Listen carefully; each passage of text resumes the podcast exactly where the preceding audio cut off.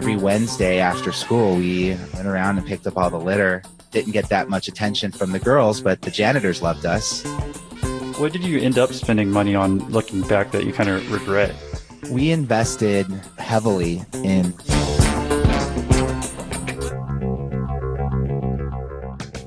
My name is Ryan Buckley. I live in Walnut Creek in the East Bay of San Francisco.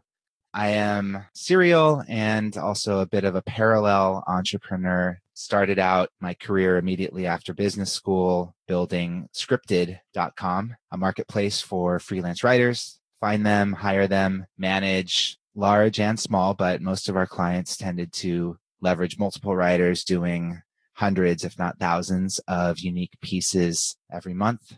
I exited that business and fell back on a side project that I had started a number of years ago called Toofr, T-O-O-F-R dot com, which is in the email guessing, sales tech, lead generation space. Basically, you give it someone's name, the company they work at, and it will find the right email address for that person. It is really, really useful for sales reps, for recruiters, and most of my customers, my best customers are actually using the API to directly tap into the data and the scripts that will do a lot of real time searching for email addresses as well. And then I got a few other businesses running on the side, trying to get multiple income streams spun up now that I don't have the security of a day job.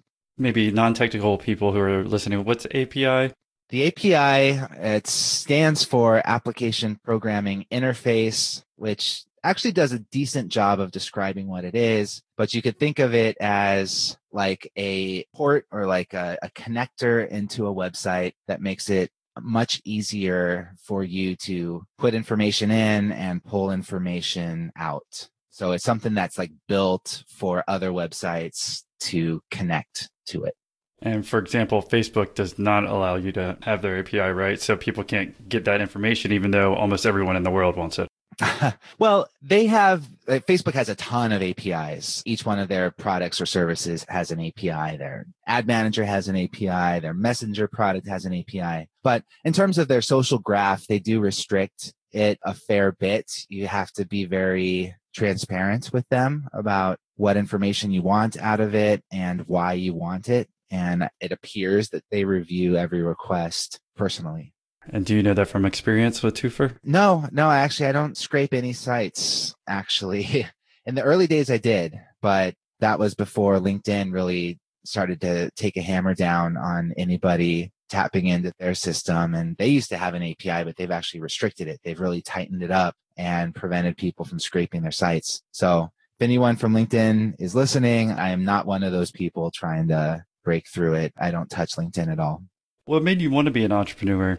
I had the itch from a really, really early age. I'd say it actually goes back to high school. Believe it or not, my first real brush with entrepreneurship involved picking up trash. It's just something that had bothered me. My grandpa wouldn't walk by a piece of litter without picking it up. And so from a really early age, that was kind of my thing. And my friends would go to 7 Eleven and buy some Slurpees and they'd ride their bikes ahead of me and they'd go, Hey, Ryan, they'd hold up the Slurpee and then they'd drop it. They just wait for me to go over and pick up the Slurpee and take it over to a trash can. They'd laugh, of course, but this was like kind of my thing. So in high school, I actually was able to get some other people together every week, every Wednesday after school. We went around and picked up all the litter. Didn't get that much attention from the girls, but the janitors loved us. They actually gave us our own trash can that we wheeled around. That was really like the first thing that I built, like the first organization that I built and did more of that kind of stuff in college, also in the environmental space. And then got really curious about web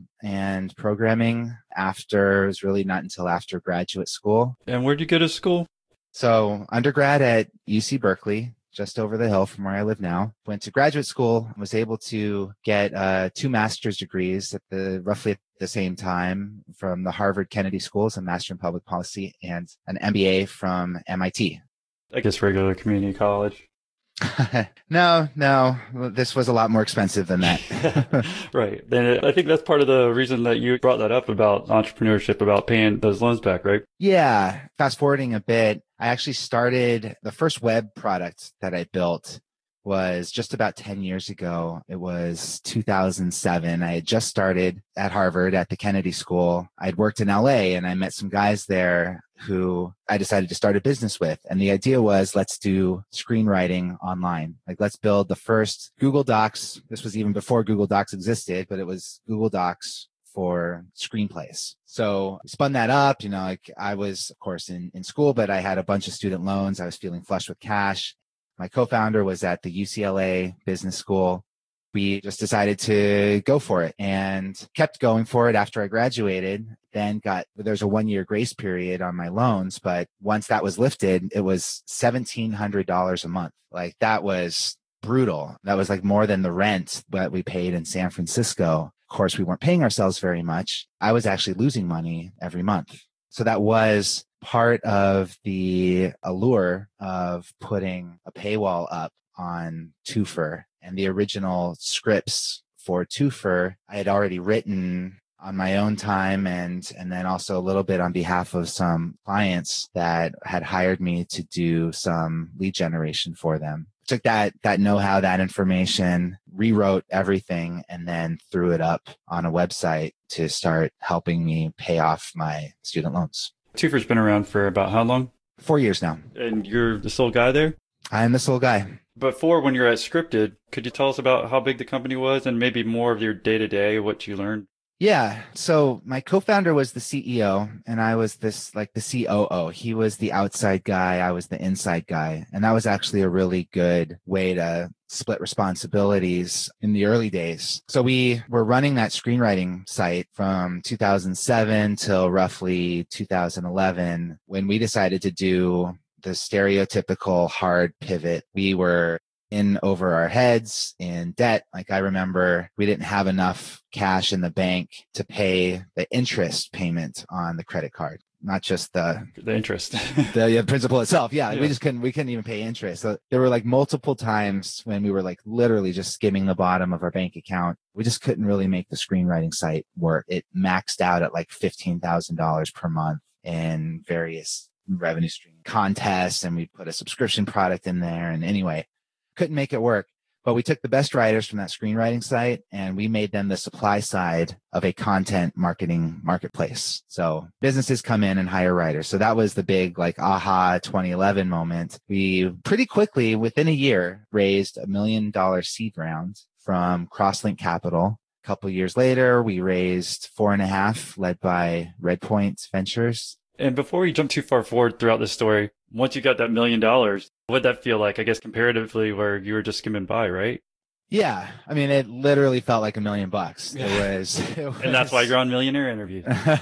yeah, I think that was probably the high point of. Maybe that's not fair to say, not the highest point, but it was definitely a high point of scripted. And so at the time, we were probably six employees we'd had some angel money kind of trickle in and finally got Crosslink Capital to come in and top us off to a million. Could you tell us about that capital when you're raising yeah. it? So for people who haven't and are wondering about the process, I guess you hadn't done that no. up to that point, right? So no. just tell us what you do when you go ahead and try to get capital and what was your experience? So the game has already changed like several times since this was like a late 2011 raise. So we're already talking like this was six years ago. At that time, you still needed to have revenue, like real revenue we had probably had about 50 maybe 50 to 100 thousand dollars in revenue when we were able to raise you know 10x that a million dollars on a decent growth clip on a team of maybe not even six. I think because we made a couple hires as soon as that last money came in. So we were probably like three or four people at the time not losing very much money because we didn't have any to lose. So we were effectively break even those were the vital stats at that time. Now, if were you single at the time? I was not single, but also not yet married. I met my girlfriend, wife to be when I was in business school. So we moved from Boston back to San Francisco. And yeah, we were, so she was working at like a cupcake store and I was doing this. So between the two of us, we were making like no money, but she was always very supportive. So that, that certainly helped.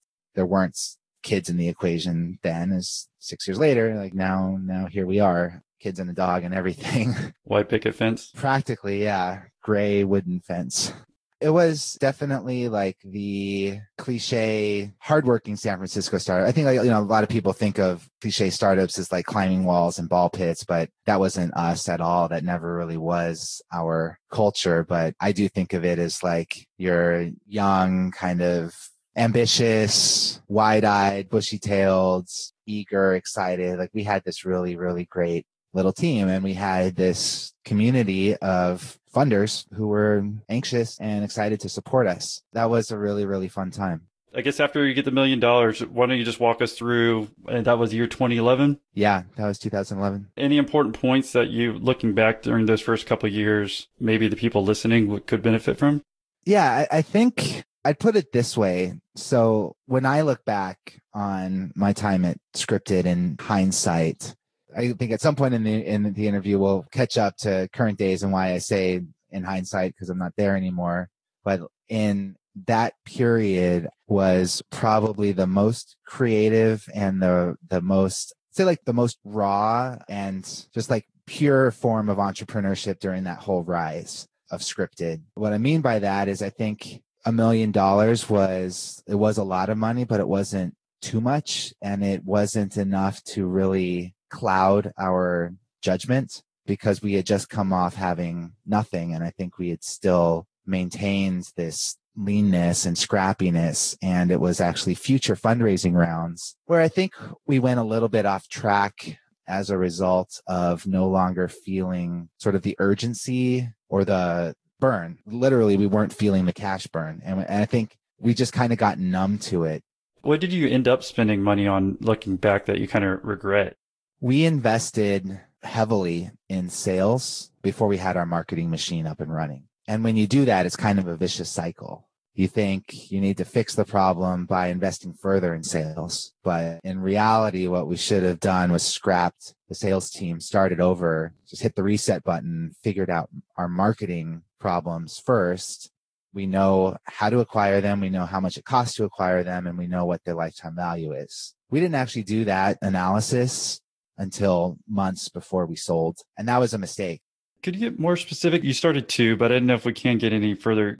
You're basically saying that you could easily have a better idea of how much value is being added by a marketing person versus a salesperson. Well, yeah. My rationale for saying invest in marketing ahead of sales is several fold. Number one, marketing's cheaper than sales. Sales is, it's inherently headcount based. Like if you want to scale sales, you got to hire people. If you want to scale marketing, you can just throw more money at it. You can turn it off, you can turn it on. It's very easy to move money around. It's very easy to experiment with money. So it's cheaper because of that, because you don't have the three to six month ramp up time where you're just going to burn salary while you get that salesperson up to speed and then see if they can start to pay for themselves. You don't have that ramp up period with marketing. Marketing will always be cheaper than sales when it comes to experimenting the other thing that's really important is the feedback loops with marketing are inherently faster. When you run ad campaigns, email marketing campaigns, when you're doing SEO, like even that will still take months, but you can kind of start to see the effects within weeks. Those faster feedback loops allow you to run more experiments in the same amount of time doing experiments with sales teams, it just takes a long time. Like it might take you a whole year in order to ramp up an experiment, run the experiment, and then wind it down and analyze it. Each one of those essentially takes a quarter to do. With marketing, it might take a month at the most. Because you get those faster feedback loops, you can collect data faster, which means you can hit at the fundamental equation of whether you're fundable, whether your business will ultimately succeed. Like, I think this is the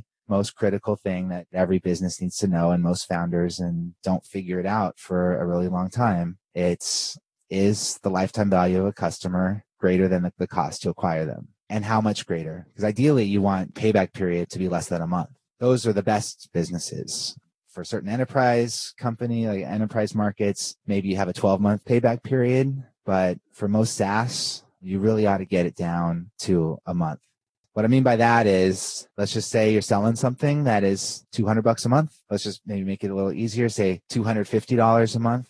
You're a typical SaaS business, 20% cost, 80% margin. So you're getting $200 of profit each month for each customer If you're on a one month payback period, then you want to spend $200 to acquire that $250 a month customer because that customer is going to pay for themselves in one month.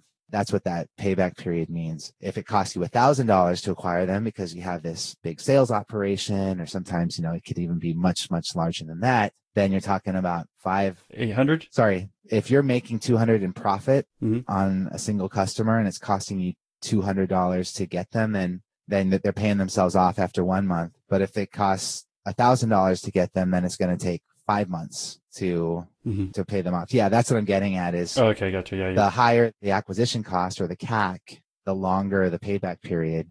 Often, I say far too often, that cost is just beyond the horizon of that customer. So if you know that someone's going to churn in a year, say, like for sure they're going to churn within a year and it costs you more than $2,400 to acquire them, then you're just losing money. Like your business is circling the drain. And that's because that's the, the 12 times 200 is $2,400. So like the most you could ever make on somebody is 2,400 bucks total.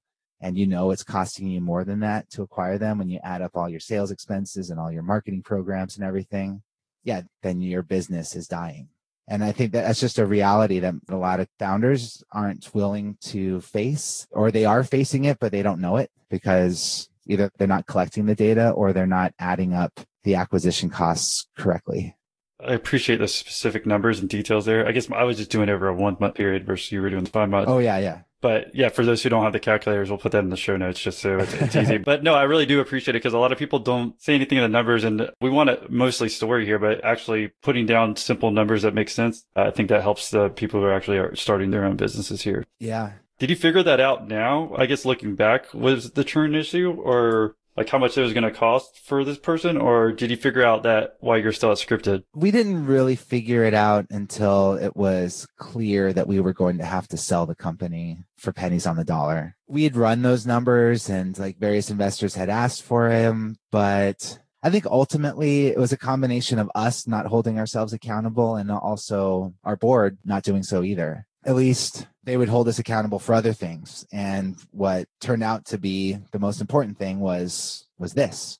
It's not unusual like other companies can run by a playbook where your unit economics that's what this lifetime value over customer acquisition cost that's what this is called like it's called unit economics. Sometimes you can have bad unit economics and still make it if you're growing fast enough, if the market like Uber. Yeah, yeah. No, I think exactly like Uber. They're making up for it in scale. If you're growing like a weed, then you can have faith that at some point you're going to hit this scale where all of those numbers kind of fall off a cliff or at least the acquisition cost kind of falls off a cliff and then the unit economics are positive again because your LTV is probably just going to be your LTV. And once everybody's talking about you, you sort of break through and then your acquisition cost plummets, then you make it. So one playbook is to just drive for that. Probably to some degree, that's what we and my board were shooting for. It's not necessarily like a negligent, it's not negligent at all, really. It's just like it was anyone's guess what the right strategy would be. I think for us, ultimately, it turned out to be the wrong one. Is there anything in between that we should talk about before you sold the actual company, what that felt like and how you made the transition to Toofr? Yeah, I think there's a lot that happened in between that first fundraise and and when we ultimately sold. We raised a total of 16 million. There were 3 rounds total. We built up an enterprise sales team. We ultimately winded it down, but not after. It took us two little over 2 years to do that whole cycle of building it up and winding it down and that over those 2 years we burned about 8 million dollars. There was my co-founder resigned from the company. Board brought in an external CEO who lasted about a year. Really good guy, but couldn't make the couldn't take the heat. Well, also for family reasons, he was living in Maine and thought they were going to move out to San Francisco. And when that didn't happen, he had to he had to leave. That was a long commute. So then the board handed the CEO position over to me to basically find buyer. How'd you find a buyer? Well, so that's interesting. That is where Toofr comes back into the story. Ooh, I see this. I see what you're doing here, and I'm uh, okay. Yeah, I so all along Toofr been organically growing, kind of ups and downs. Broke 200 grand in ARR a couple of years ago. Held steady at down months, down quarters, up months, up quarters. I wasn't paying like a ton of attention to it. It was just going. I was taking out my frustrations at scripted and the uncertainty of scripted and you know just like it would boil over i would channel that into Toofr i would just go home put my headphones on when my wife was asleep and then just like knock out features and code do aggressive marketing and like everything that i wish i could control and do it scripted, I would do with Toofr. It was like my outlet. And so I think that's what got it to the point where it started to get attention from these I don't know what you call them. They're almost like a subclass of private equity. They are individual and then some organizations that buy sub million dollar annual revenue software as a service companies. I started talking to those guys. They were reaching out to me. One of them is the principal uh, behind Xenon Ventures, a guy named Jonathan Siegel, like amazing entrepreneur, extremely bright, high integrity. He and I kind of got to be friends. He made me an offer for Toofr. I turned him down. We stayed in touch and I was keeping him updated on scripted because I just wanted like an, an ear to kind of bounce the play by play off of because he's seen a million deals before. And then one day he just offered to buy it. we got a couple other term sheets, but decided to go with him. So you got the term sheet and I guess you're doing Toofr on the side. How much time were you putting into it? It was probably on average for sure less than an hour a day. If I added it all up, maybe a couple hours on the weekend and then maybe three nights a week for an hour, I'd say like five, five to six hours a week maybe I jumped and I thought what you're going to do with Toofr is that you're going to use that to actually find someone to sell the. Oh, oh, oh. I guess I, maybe I should let you tell the story next time. I'm like, okay, I know what he's going to do. I'm like, oh, no, I'm wrong per usual. But okay, so as you're doing that Toofr, are you doing it more for fun or are you doing it because you need money, like personally? It started out for fun to learn how to program. So prior to Toofr, I didn't know how to code. I'd watched the engineers we hired build Scripped and scripted. And I was very curious about it, but I didn't have any experience with it until in between the screenwriting product that was Scripped and then the marketplace scripted. I was at another startup in their sales department learned python programming there got a little hooked on it and so those were the guys that had me continue doing lead gen for them so essentially paying me to further develop these python scripts keep feeding them lists while I was starting to kick off scripted. I needed that extra income. I was still like barely breaking even, losing money most months, but it was because of that side income that I was able to kind of have any glimmer of hope that we were going to be okay. Once that contract went away, I think they paid me for another six months. That's when I was like, shoot, this is taking a lot of time. Let's put this on a website and then I think I maybe spent two weeks just crash coursing myself website development. It's like very different when you're running scripts on your local computer versus running scripts on a web server and dealing with people logging in and out and like all of that kind of stuff. But I loved it. And like really programming for me today, I still love it. As aggravating as it can be sometimes, like with the various bugs and all that kind of stuff, the, the immediate gratification you get from web development or like any kind of software development, probably, but all I do is web now it's a high. It's kind of a dopamine rush. So I do it for enjoyment. I needed the extra income to pay off student debt, eventually did that. And then it's like, okay, what's next? Let's save for a house. Okay, did that. And now kind of holding out. I want to grow Toofr to the point where I can sell it, pay off my mortgage. That would be a game changer for me to pay off the house. Can you tell us your first monetization of Toofr, like how you came about it and how much it was? So put the paywall up in January 2013. That full year it made $3,000. How much were you charging people? Like, how did that payment work? It was a subscription. So it's, it's always been a subscription. I had the option to do one off credit purchases. And I think that 3000 was probably a mix of both. And these were friends I'd been telling about my script and I was doing this for scripted in the early days as well. Email marketing was awesome for scripted in the early days. I was getting more plugged into the sales technology community in San Francisco, meeting a bunch of those people, talking about Toofr. They were signing up, telling their friends. It did have this like a bit of a small scale, like viral effect to it. And those were the first customers. It was purely through word of mouth, a tiny bit of email marketing. I didn't do any digital marketing until earlier this year when I went full time on Toofr and had the time to experiment with it. Did it for three months, decided it doesn't work. My pricing is too low, I think. And what's digital marketing versus the other? Hopefully, most people understand email marketing. Yeah, digital marketing is the broad category of pay per click of putting up Google AdWords, Facebook ads, LinkedIn or Twitter ads. That's the most common kind of digital marketing. And for growth, so you didn't want to hire salespeople? No, no. It's a joke. uh, I'm, I'm, I'm, listening to yeah, I'm listening to to what you're saying. Here. Yeah. What's the one best thing that you did when you did Toofr as far as the marketing wise? And I agree that it's so much easier to track and easier to turn on, turn off. But is there one thing that you can point to that really helped that maybe other people could use for their side businesses?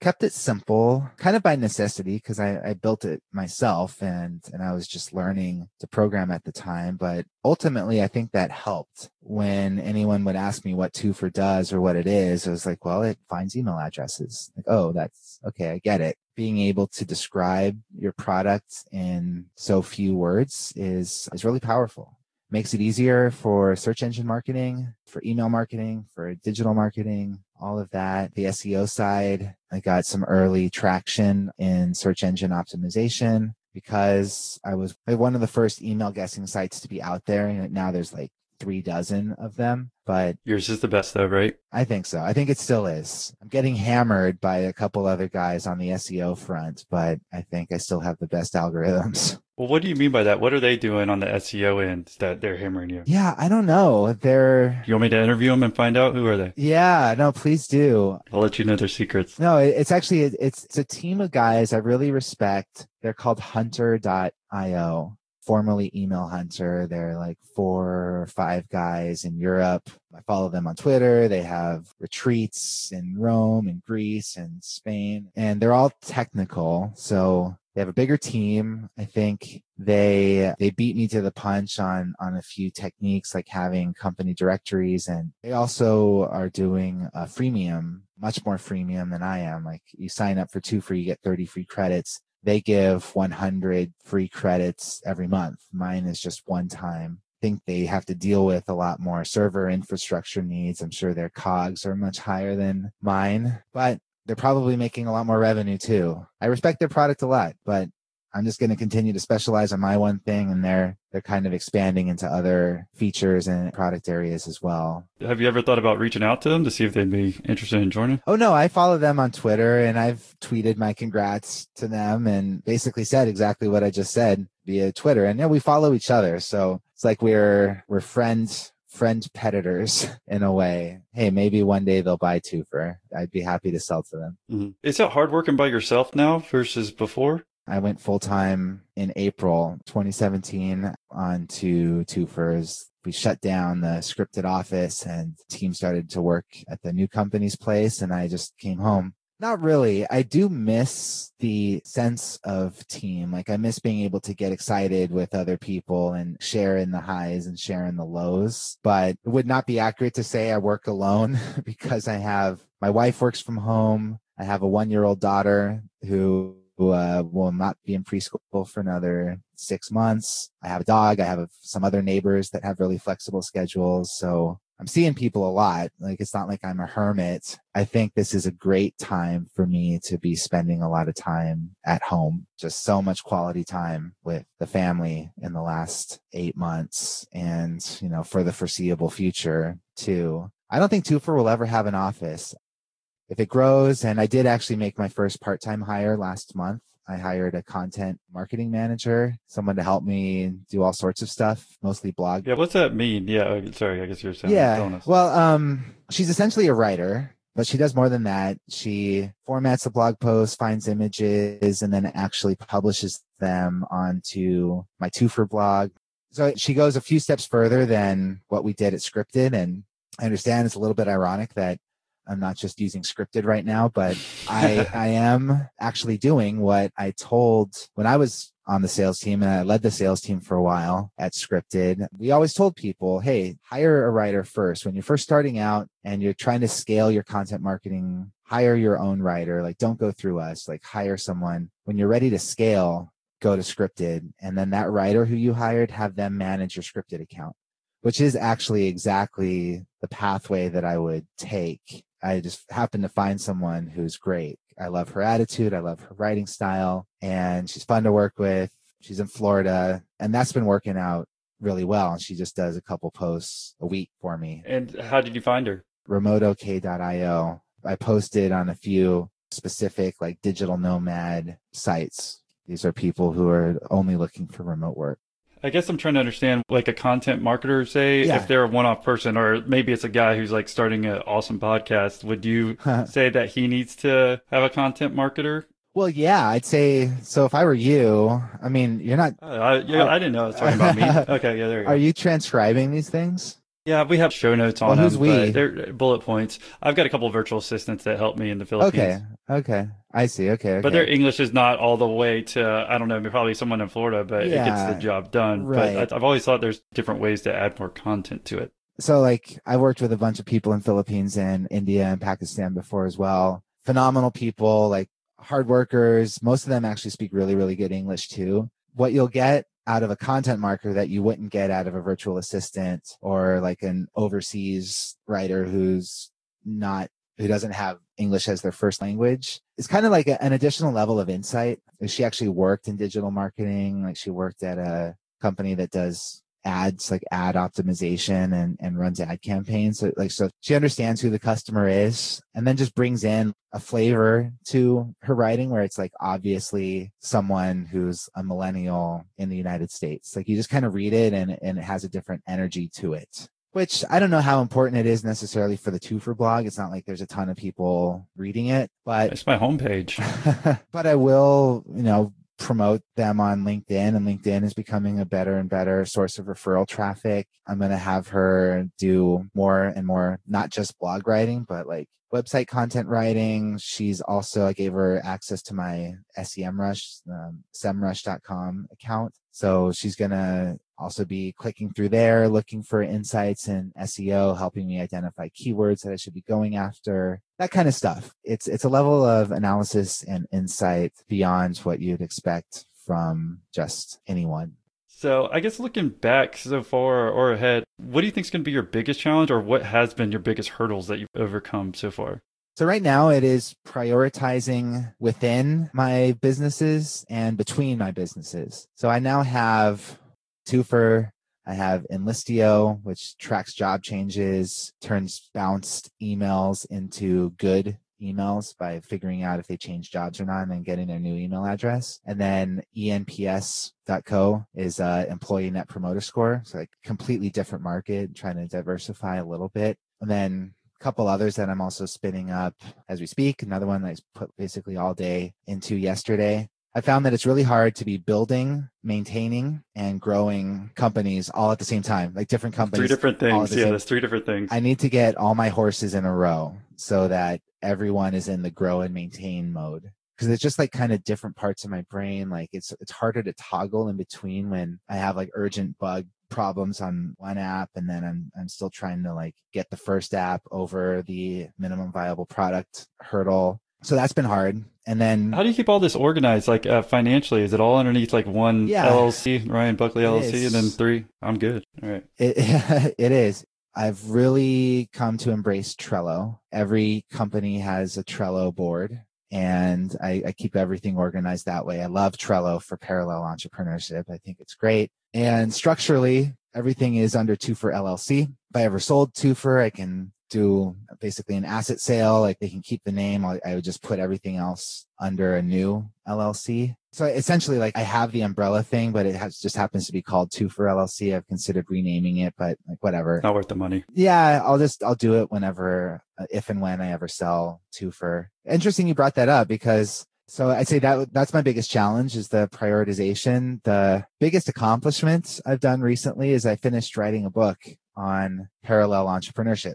parallelentrepreneurship.com is actually the website, the marketing site that I've put up for it, where I talk about there's a section on how do you structure this legally? I am talking to an accountant in a few days to get her quotes, but I've kind of like put all of my experience into the book now. And I'm right now over the next month, I'm interviewing people to get their quotes and just to double check, kind of fact check myself. I'm going to publish my first book probably officially in like February or March next year. That's my goal. I had set last April, I had three goals for myself when I left scripted and went full time onto Toofr is one, get another income stream other than Toofr and or solidify Toofr so that I feel very confident that it's not gonna, I'm not gonna have to go back to an office job. And I think I've done that. I can kind of check that one off. Two was write a book. And so now I've done that. And then three is find, figure out my pathway into public office, which has kind of been a lifelong dream going back full circle now, I know we're coming up on an hour, but to that environmental stuff I did in high school and in college, I'd always wanted to get into to the public sector. I just turned 35 a few months ago. Congrats. Thanks. yeah, I made it. So now I, I, I need to put the building blocks for a pretty significant career transition. So I'm giving myself until next April. So it's basically this past April to next April. I wanted to get all of those three things done and like tonight i'm going to going to see my local assembly woman person who represents my district and then i'm going to another thing with the chair of the county democrats to start networking my way in to figure out how this works so yeah that's what i'm proud of now and parallel entrepreneurship uh, that we're talking yeah. about discuss what that is so it's the idea that everyone talks about side hustles I mean, goodness. Yeah. Your side hustle. I just keep hearing side hustle. Yeah. You know, everyone's talking about side, like your, your podcast is basically a, a side hustle to your commercial brokerage. It's the idea that you can have multiple side hustles. I'm very specific in the book about how to do it with SaaS businesses. I think it would be challenging for you to do multiple podcasts. So maybe that doesn't make sense, but doing multiple SaaS businesses is absolutely doable. I'm finding it's it's challenging right now, the stage that I'm in and spinning things up and maintaining and growing all at once. But once everything is at the same level and I can just kind of do them all, like they're all at the same stage, then I think it'll get a lot easier. So I'm, I'm, writing about the theory behind why this is a good idea, why as entrepreneurs, we should diversify our time and not just be all in on one project, why investors can diversify like their, our board members at Scripted, they were on like five or six boards. Like that's kind of the, the number that they have is they're making five or six investments. They're actively involved in five or six companies at once. Why is it that as entrepreneurs and founders, we're not allowed to do that as well. Like, why can't I also be in five or six companies at once, committed to all of them, running all of them? And you have at the highest levels, like Jack Dorsey being CEO of two public companies, Elon Musk. I think SpaceX is still private, but you know, Tesla's public, SpaceX is private, Boring Company's private. Like he's got multiple CEO hats on. He can do it. Dorsey can do it obviously they're the superhumans doing it at the highest scale possible but at the opposite end of the spectrum just like little teeny tiny businesses like mine it should also be doable to run multiple businesses at once. And one of your streams can be a day job. So that is the thesis behind it and then go into theory and then go into tactics hopefully when it comes out, I think it makes sense. I think that's going to happen to a lot more quote unquote like regular day job people where the, the companies are going to hire people more as like freelancers right. versus their nine to five. So most people might have two jobs five, ten years from now. So I, I could see that definitely being a good read and understanding that, yeah, you don't have to just stick to one thing. It, it makes sense that whenever, like you were saying, there's angel investors or whatever. I mean, they're diversifying in how many companies and just betting at least on one. there's a reason they're diversifying. So Yep. All right. Well, we appreciate you coming on and sharing your story. Is there any last thing that you think anyone who wants to start a business or get into entrepreneurship, what they should know or wish you knew when you started? It's important to realize that the sooner you start, the better. And just like starting a family, there is no perfect time to do it. You just do it. And I think the entrepreneurs that are successful are the ones that don't delay, don't wait, don't overthink it. If you want to do it, it's absolutely possible to do it. You don't need to quit your day job to start a business. You should start a business and then quit your day job or not, or keep it. But the idea that you have to quit something to start something else is wrong. Yeah, I mean, basically, you can do anything. I mean, it's just, a, do you want to put the time in? And it's like you put the time in. Well, too, for in the beginning. And if anyone wanted to say thank you for doing the podcast interview, what's the best way for them to do that? At Arbucks on Twitter, R B U C K S, and Ryan at toofr.com, T O O F R.com is the email that I check the most. All right, Ryan. Well, thank you for coming on the podcast. You're welcome, Austin. Good to be here.